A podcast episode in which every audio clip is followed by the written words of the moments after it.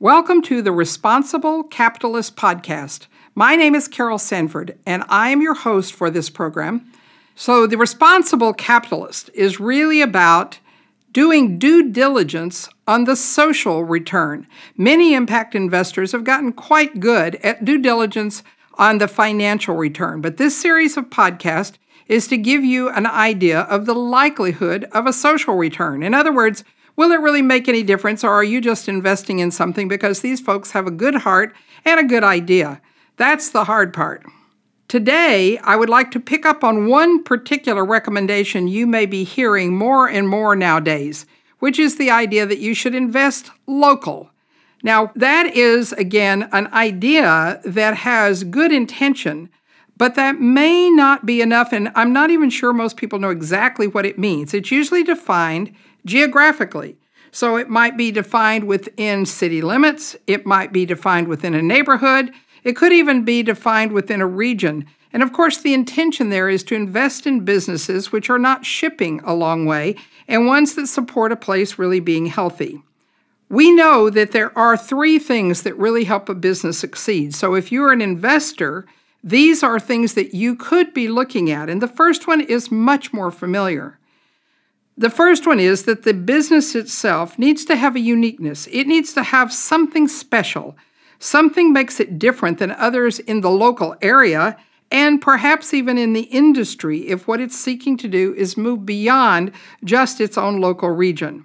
So that's the first step in due diligence is finding out what the uniqueness is and finding out how well that small business knows where it's positioning itself. And that's familiar. The second idea that we know really makes a difference is when small businesses are working in a community with others. Therefore, there are many new ideas about how an economic development council can be formed, how it is a community can invest in a uh, tax structured uh, support system. All of these are the idea that no person can think well enough alone, and they need thought partners, and they may want to influence policy. There's now research showing us that businesses do better because they can partner when they're in this nature of setup. There is a third thing that is probably not in your uh, list of things to ask about. And that is is the place itself, the community, the local area, know, does it know the story of its place? What makes it unique? What differentiates it? So just to get a, a quick feel for that, when I say Paris, almost everybody has a whole set of ideas that instantly tell you what Paris is. Same for New York City probably for San Francisco. But does your local community or the local community that the business is going to be building itself in fit? Now, why does that matter? One of the things that we know is when a place is strong, a place becomes strong and stays strong based on living out what that story really is. So we know even from research that in Paris, small businesses that start up and they draw on the culture, the history, the uniqueness, the resonance, what people think of Paris, they do better. We know also that they don't tend to have as many slumps during economic recessions. And of course, as an investor, you're always susceptible to any economic slump that a region uh, falls prey to, as is that unique business idea in a local region. So, let me tell you a couple of stories about what communities are doing and how investors can help this happen to strengthen their own investments. And in fact, it also works for banks who are making an investment when they give a loan, and philanthropic organizations which are making an investment even when they give a grant. There's one story which I find quite compelling, and it's in the news again today McAllen, Texas. McAllen is a place that invited Regenesis Group, who develops Story of Place and they do it based on the study of millennia of um, experience with that place through research and interviews with folks. It means they understand the hydrological uniqueness, the geological, biological, the settlement patterns, the economic patterns, the cultural patterns. And out of that, they're able to what they call pop the essence of a place, pop the story of that place. And they did that for McAllen, Texas. McAllen, Texas found that a major part of how it defines itself is as a mosaic. That is because it was founded actually as a mosaic. A Scot married a Mexican woman, and he pronounced, his name was McAllen, by the way, he pronounced that they were now a mosaic that represented what that entire valley was about. The community grew up over the last 200 years finding what that was really about and how it worked. When that story was done as a part of a development of a downtown area, people said immediately they knew that was why they were drawn there. So the, the story of that place is that emerging and living out of a mosaic. The second thing that comes out of a story of place is the vocation of that. You know, what's the, what's the work of that place to do? And because it's a mosaic and the economic development work that drew on that said what really makes it possible to make a strong economy is that mosaic and it plays out and they decided they would become the fair trade capital of the world. Only where you could value the harmony of all the different ethnics, the races who were there, and the difference of opinion and ways of seeing the world. What's happening right now tells us how that's even playing out in the immigration questions. Since they are the only place that are welcoming children in, they are building places for them to live. Families are taking them in, just as they always have. So this is not new. They have driven a bus to the border regularly for the last four decades to pick up children who were in Mexico, walk them across the border, take them into their public school system, and give them food and education. Now, people say, why in the world would you do that? They're not your children. And they said, Oh, but they are our children. This valley is a mosaic, and how they operate, how healthy they are, determines how healthy we are. So you can see that's playing out. What's happened now is businesses which are founding themselves are building on this idea of the fair trade capital of the world and the idea of a mosaic. They're working in community across all of those, and it's allowing the city to invest in them for strength and vitality. It's also allowing local venture capitalists and private equity partners to join them and know that the entire region is staying strong because it's unique. We do know from research that when we get the strength and identity of a place that it lasts longer. Well, that place can be found through Story of Place. A second quick story is Paonia, Colorado. With Paonia, Colorado, they discovered that even though they had been in conflict, in fact, there were lawsuits, all sorts of problems, they had a, an, an essence, a story that had been there since Native peoples were the primary people who lived there. They found there a learning valley, and once that learning valley metaphor for the story of place came into existence, it allowed them to build small businesses that were about solar education, and it became a destination place to come learn about how to build and use solar. Same thing for food. They are building value adding processed food systems so that they aren't just selling raw materials, they're now able to help people learn how you can move that. And even their mines, the mining that they do is much safer than anywhere else, in the United States at least. And they are teaching people who are coming there to learn safe mining practices. It's made investing in that mine, investing in each of those businesses very powerful. So I recommend to you as investors, you either find a place that has story of place you invest in helping bring it there because it's one of the most powerful things you'll do, and it's actually not even that expensive, and help them discover what the vocation of a place is. Today, I'm going to introduce you to a conversation with Leslie Christian. Leslie believes in local, and that's one of the reasons I wanted her here today. She is a financial investment advisor who offers advice, ideas, and resources from her company called Integrated Capital.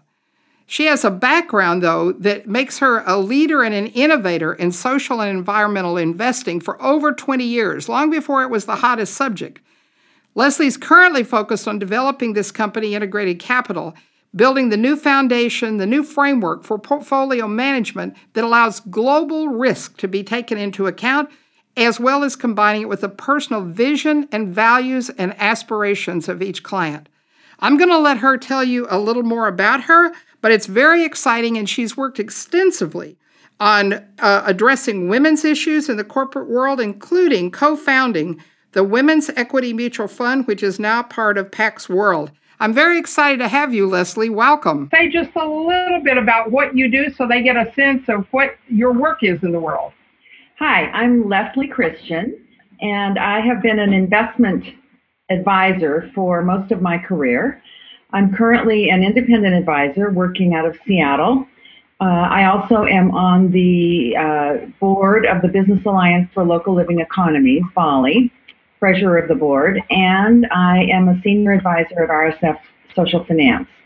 So all of my work now is focused on uh, working with individuals and a few institutions around integrated capital and for, uh, aligning values uh, and capital with financial decision making. Great. Um, so I've talked to you just a little bit and heard you speak enough that I know you have changed course in your life in terms of how you certainly think about investing. And I think that would be very interesting to people to hear sort of your, you know, in a short version, your life journey to where you are now and what changed in your mind to make that shift. Sure. I uh, I started out as an English teacher, as many young women did in the uh, late 60s and early 70s. And at some point, quite early on, I became it became clear to me that I wanted to work as an independent woman. I did not want to do what was then a very conventional path of marriage and children and no no continued career. So I focused for the beginning of my career on making it in the in a man's world. That was that was my uh, my goal. And because I'm good at math and I was fascinated with the financial markets, I chose the financial industry as my path.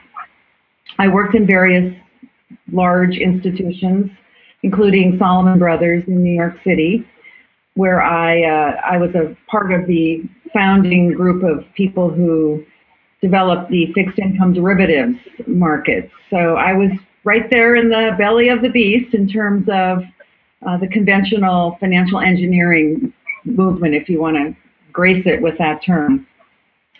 Somewhere along the way, I realized that I was not satisfied with just the money and the profit seeking pattern of Wall Street.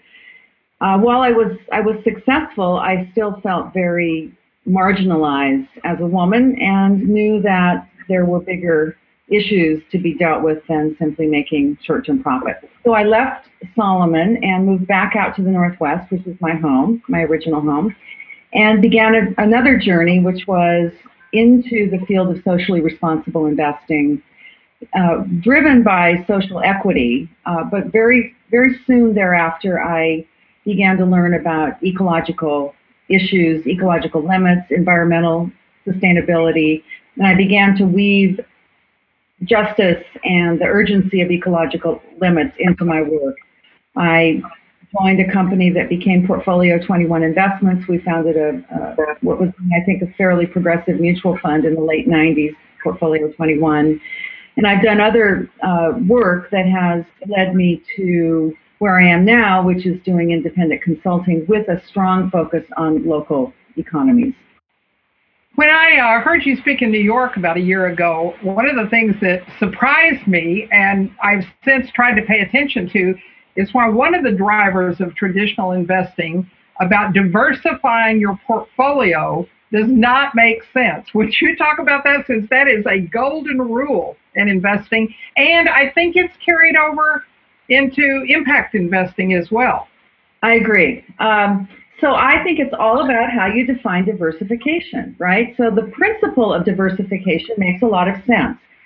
We learned it from our parents or our families or whatever. We learned not to put all of our eggs in one basket. We rarely do that. Sometimes we do that when we're really passionate and we're really convinced. But generally, the rule of not putting all your eggs in one basket, that makes sense. The problem is that it has become uh, the, the basket, the eggs in the basket have been um, mixed up in, in, the, in the global economy. So that now, too often, the concept of diversification means put some of your money in European stocks and some of your money in US stocks and some of your money in uh, emerging economies and some of it in bonds of the same countries or companies. So that we end up diversifying around the global economy. But the fact is that we are still in the basket of a global economy that is operating on the basis of overshoot. We're overshooting our ecological limits, we're overshooting financial limits and social limits. And so we're not really diversified. We're betting everything on that global economy.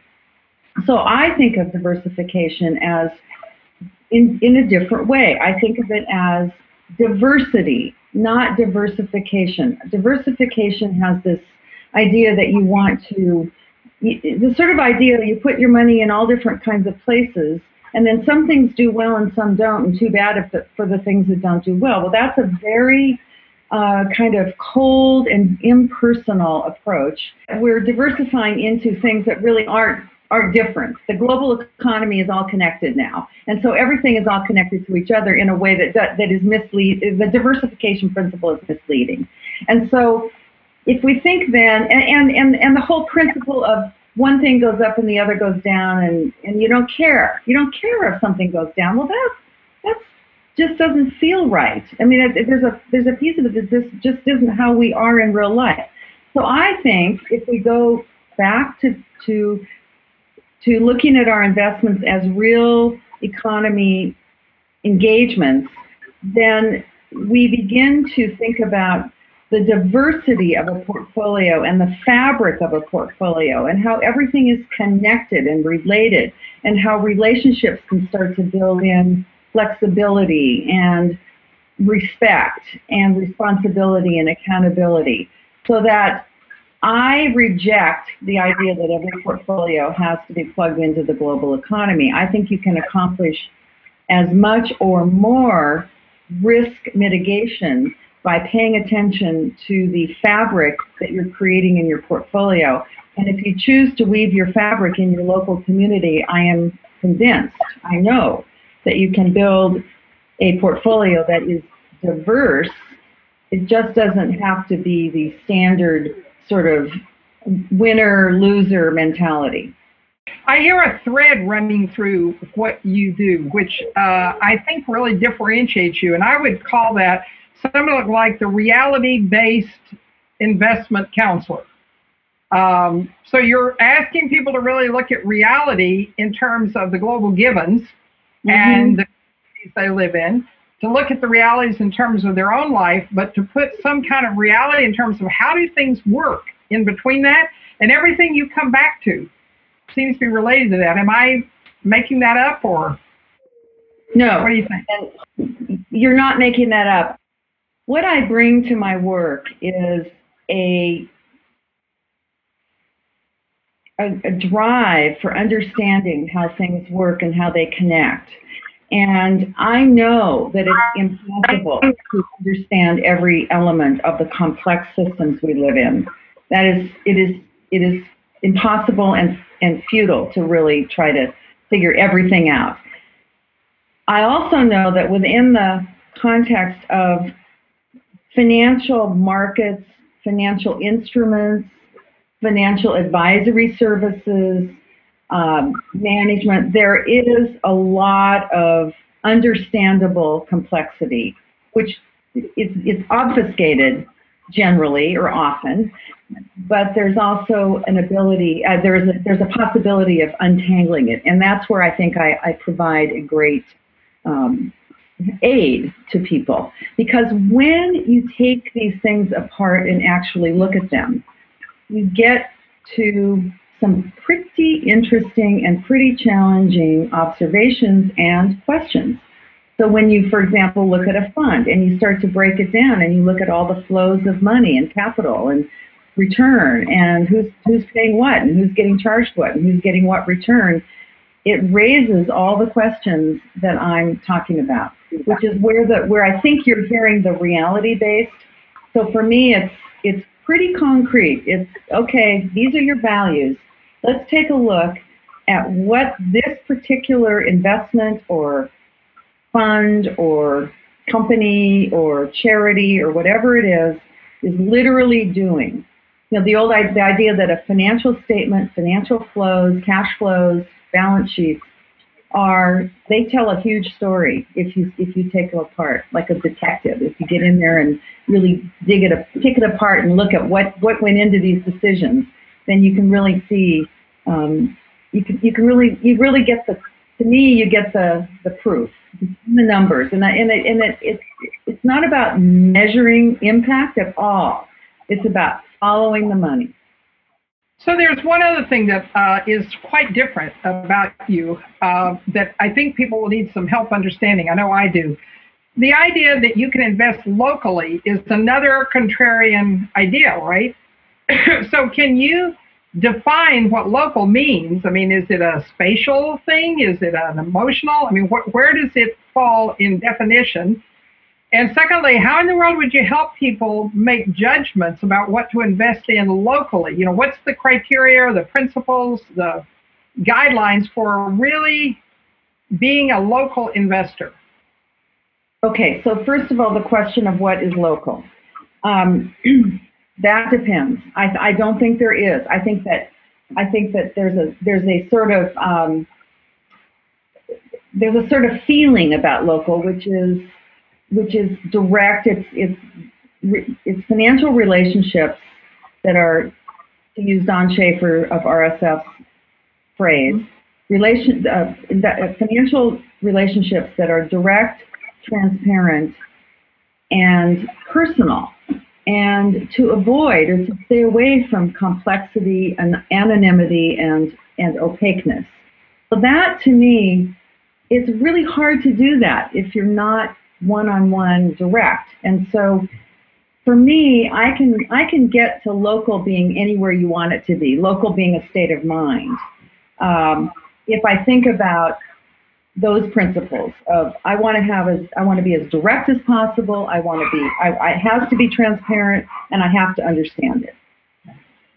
Uh, it's more helpful to me when people have a, a place when they are are rooted and grounded. Like I said, it's just it just makes it easier. There's such a heart pull there then that you it makes it, it makes it easier to make to make decisions when you when you have such a strong connection, but it's not. It, it can be it can be local as a state of mind. Now, the question of how to help people invest locally, I want to say right up front, it is really so difficult, so challenging currently when you are dealing with non-accredited investors. The, the, the truth is that people who are wealthier, who are accredited, have way more opportunities than people who are not wealthy. That is just a, a, fact, and it gets back to the point I was making earlier that people who are wealthy have a little, I think, some responsibility, if they choose to take it, to actually get out there and build the local economy and, and make investments that they can, that they are legally able to make, and do things that ultimately pave and seed, not pave, I guess we don't really need any more pavement, but seed the field of local investing. Now there are a few things people can do, and there, you know, I do encourage people to, to, to use local credit unions and put money in local credit unions and local banks, to invest in RSF social finance, which is again a good example of local as a state of mind. It's not really my backyard or your backyard, but it's a state of mind, an approach, a philosophy that makes sense. Um, and there are a growth, there's a, you know, emerging uh, through the whole crowdfunding and direct public offering movement, there are more and more opportunities for people to invest small portions of money in local businesses. Uh, there are some emerging ways to invest in real estate, to invest in farmland, forestry. Again, limited if you are not accredited, much more possible if you are an accredited investor. And so it's one of the it's it's it's a challenge. It's not there yet for everybody. It's there for some, and I want to keep pushing it so that it's more it's, it's more and more available to more and more people. Well, thank you, Leslie. That was fabulous. And I knew because she is on the board of the Business Alliance for Local Living called BALLE that she would be able to give us insights into this idea of local investing. If you are either an impact investor or you an entrepreneur trying to understand how to present to them? We have mastery groups that we run to help you learn this idea of due diligence for the financial and the social combined. Please send me an email at carol at carolsanford.com. Tell me what city you're in, and I'll make it possible for you to know about what's either happening online, on the phone, or on the ground where you are. And we'll see you next time.